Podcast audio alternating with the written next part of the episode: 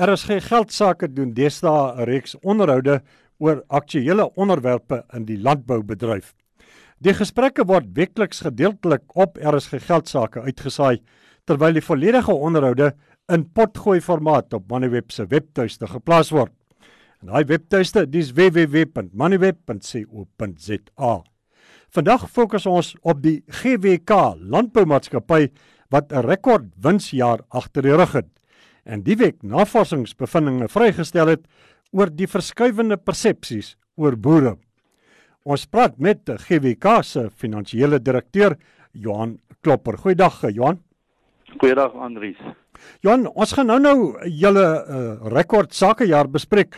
Vir 'n begin, vertel luisteraars meer van GWK Landbou.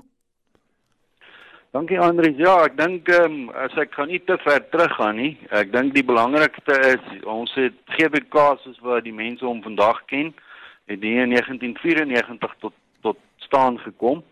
En dit is basies maar Douglas Koöperasie en Priska Vleiskoöperasie wat daai tyd besluit het om te almal gemeer en die die leiers van daai tyd kon dit regkry in die direksies om die twee besighede saam te sit. En ehm um, van daar af kyk ons nie een tree terug nie. Die besigheid gaan gaan gaan vooruit. Dalk net 'n interessante syfer wat ek dalk hier kan noem, die die ekwiteit of dan nou die aandeelhouers se fondse in in ehm um, 1994 het maar so 21 miljoen rand beloop en die besigheid staan vandag op so 924 miljard ehm um, se eienaarsfondse wat basies ons boere se geld is wat in die besigheid is baie diverse besigheid. Ehm um, ek sê altyd vir mense omtrent dit wat wat wat die land kan produseer, kan ons omtrent in ons area hanteer. Ehm um, weet van pekanneute, grondbone, loser en katoen, mielie, skoring, jy kan dit noem en dit word hier in ons streek uh verbou en ons hanteer al daai al daai produkte. Jan, kom ons uh, verskuif uh, die gesprek na die 2015 boekjaar waarin GWK se wins met byna 60% tot kort by 165 miljoen rand uh, opgestoot is. Uh, hoe het julle dit vermag? Andries, ag basies is dit ons het twee groot ehm um, drywers wat ons baie hard in die besigheid aan werk en deurlopend en dit is maar om seker te maak ons sny kostes tot op die been. En die ander een is ons moet ons ons moet seker maak ons groei. So die twee um, doelwitte word baie hard in die besigheid gedryf en ek kan ek kan mas die die die prestasie toeskryf net aan daai twee net aan daai twee goed. So dit gaan oor groei en effektiwiteite wat ons uit die besigheid gaan gaan uithaal het. Watter gewasse, watter produkte uh, lewer die grootste bydrae tot uh, julle inkomste en julle winste? Man, ons besigheid word in so 6 divisies bedryf en elkeen het 'n goeie bydrae tot die wins gemaak, maar as ek moet een uitsonder, dan sal dit ons graan divisie wees en dan spesifiek moet verwysing na ons GWK Farm Foods en dit is waar al ons meelens ehm um, insit en dan spesifiek die boekjaar wat verby is, het ons mieliemeele 'n ongelooflike jaar beleef. Ag en dan daar ander goed ook so, as weet ons ons oliesade en lucerne baie goeie jare gehad en dan selfs dit ons ons vleisbesigheid en ons mekanisasie besigheid uitstekende jare beleef. Julle maak melding van GWK se getal aandeelhouers wat met 14% eh, gegroei het. Wie kan almal aandeelhouers word en wat se opbrengs op 'n belegging kry aandeelhouers uh, Johan? Ja. Andries, ons het eintlik nog die die ou koöperasie model as ek dit so kan noem, alhoewel ons nie meer 'n koöperasie is, ons 'n maatskappy is. So enige iemand wat boer um, in Suid-Afrika kan 'n aandeelhouer word van GWK. Enigste vereiste is hy moet boer. Ehm um, hy doen aansoek en hy word 'n aandeelhouer by ons en ons kon dit reg kry om oor die 21 jaar ehm um, die afgelope 21 jaar so 20% gemiddelde opbrengs wat ons op die aandeelhouers se fondse in die besigheid vir hulle kon gee. Johan, prominente maatskappye, landboumaatskappye soos Afgri en Senwes, dis soek eh, dis daar nuwe sake groei in ander Afrika lande. Waar kyk eh, GWK na nuwe sake geleenthede? Men ons is uh, ons kyk maar daar waar dit vir ons sin maak om om om enigstens betrokke te raak in 'n in 'n uitbreiding, het sy dit 'n geografiese uitbreiding is en of dit 'n uitbreiding in die waardeketting is. Ons is baie meer waardeketting gefokus. Ons glo ons uitbreidingsgeleenthede lê daarin.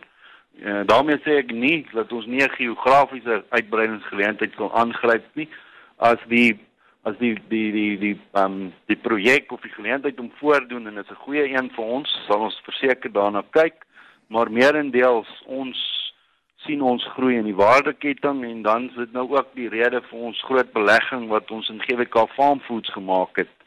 Ehm um, waar ons ehm um, koringmele, ons pasta fabriek en ons ehm um, ons beskuitjie fabriek dan nou in die nuwe jaar sal in in in produksie gaan. Wat is uh, eh, GWK se posisie rakende swart bemagtiging in die landbousektor? Wel Andries, ek dink uh, dit sou baie dom wees vir enige ou om vandag ehm um, hierdie ding te ontken en ons het 'n baie harde dryf om om swart bemagtiging binne in ons besigheid en ook in die omgewing waar ons waar ons opereer um, aan te wakker. So ehm um, ons kyk nou uh, deurlopend na nuwe projekte waar ons betrokke kan raak. Ons is by 'n hele paar projekte betrokke. Ons het 'n groot projek van oor die 600 hektaar wat in Taung hardloop waar ons spesifiek moet Lucerne uh, op Lucerne fokus om opkomende boere ek wil amper sê op te lei en deur die ehm um, deur die rank te bring. Ons konsentreer ongelooflik baie op die opleidingskomponent ook. Ehm um, dit ons sit gemiddeld tussen 400 en 800 ehm um, leerders deur so 'n program in 'n jaar waar ons spesifiek fokus op landbou verwante opleiding. Ehm um, en wat als ge, geakkrediteer is deur AgriSeta. Ehm um, so ja, ons kyk maar deurlopend na waar daar geleenthede is en hoe kan 'n ou, hoe kan 'n ou verder betrokke raak om ehm um, ook om 'n verskil te maak in die area waar ons besigheid doen. Johan GWK Landbou stel die week navorsingsbevindinge vry oor die verskuivende persepsie van boere en die universele rol van boere. Wat is hier te sprake?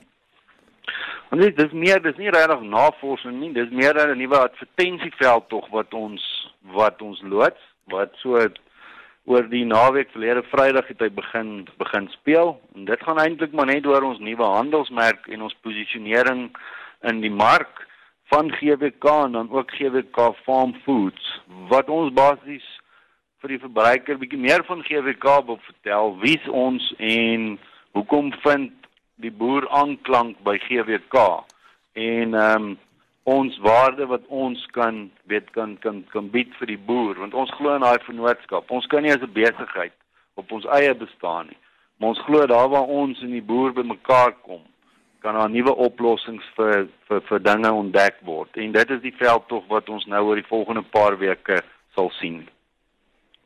Wat is die geleenthede en uitdagings uh, wat julle sien wat kan spruit uit hierdie verskuivende persepsies en dan die hele nuwe inisiatief waarmee julle begin? Wel ek dink ons ons grootste geleentheid in hierdie ding lê obviously ons raak nou betrokke by die by die en by die verbruikersmark Ehm um, dit is ons is op die huidige um, stadium is ons daarbey betrokke maar op 'n baie kleiner skaal as wat ons droom is. So die uitdaging sal wees om seker te maak ons verstaan die gebruiker, ons verstaan sy behoeftes en dat ons ook op daai spasie kan innoveer om seker te maak ons sit produk op die rak wat die verbruiker wil hê en nie andersom nie. So dit is verseker dis 'n baie groot geleentheid, maar dit is ook 'n reuse uitdaging vir ons. Terug na Suid-Afrikaanse landbou in die breë dele van die land, die loop uh, tans onder rampdroogtes deur. Tot watter mate word GWK se maatskappy en julle aandeelhouers, julle boere geraak? Ek Andries, ja, die boere word maar altyd altyd geraak deur deur so iets. Dit is bitter droog ook hierso hierso by ons.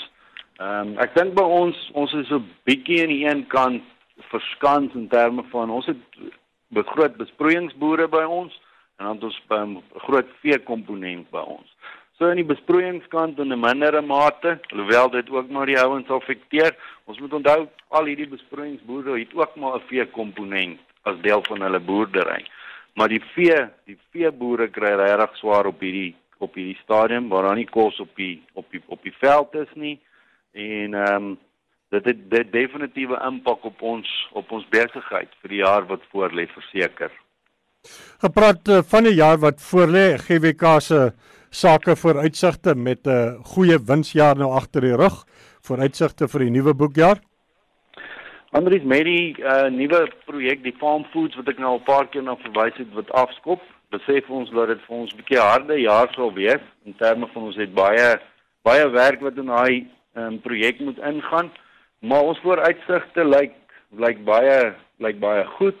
Ons glo dat ons weer ons omset met hier tussen die 12 en die en die 15% sal sal kan groei en ons glo dat ons ons ons opbrengs op ons aandeelhouersfondse van 20% wat ons die afgelope 21 jaar behaal het, dat ons dit weer sal kan behaal ten spyte van moeilike omstandighede en wat vir ons voorlê in die nuwe jaar. Das uh, dikwels groot onsekerheid oor die toekoms van landbou in Suid-Afrika. Julle van GWK landbou se kant, wat se boodskap stuur julle aan die landbousektor uit en uh, aan die breë Suid-Afrika oor die toekoms? Nou Andries, ek dink ons boodskap is een van bly positief en en werk saam met werk saam met die georganiseerde strukture wat daar wat daar is. En um, ons glo nogal baie sterk by GWK in samewerking. Ehm um, weet ou kan nie altyd alles alleen doen nie. So ons het baie alliansies en vennootskappe met ander rolspelers. En ek dink die boodskap sou wees in hierdie tyd van droogte is bly positief en ons moet hande vat waar ons kan as 'n boeregemeenskap en ons sal ook weer deur die deur hierdie siklus kom waarna ons uitkom waarna ons nou is. Dit was uh, Johan Klopper die uh, finansiële direkteur van die GWK Landbou Maatskappy.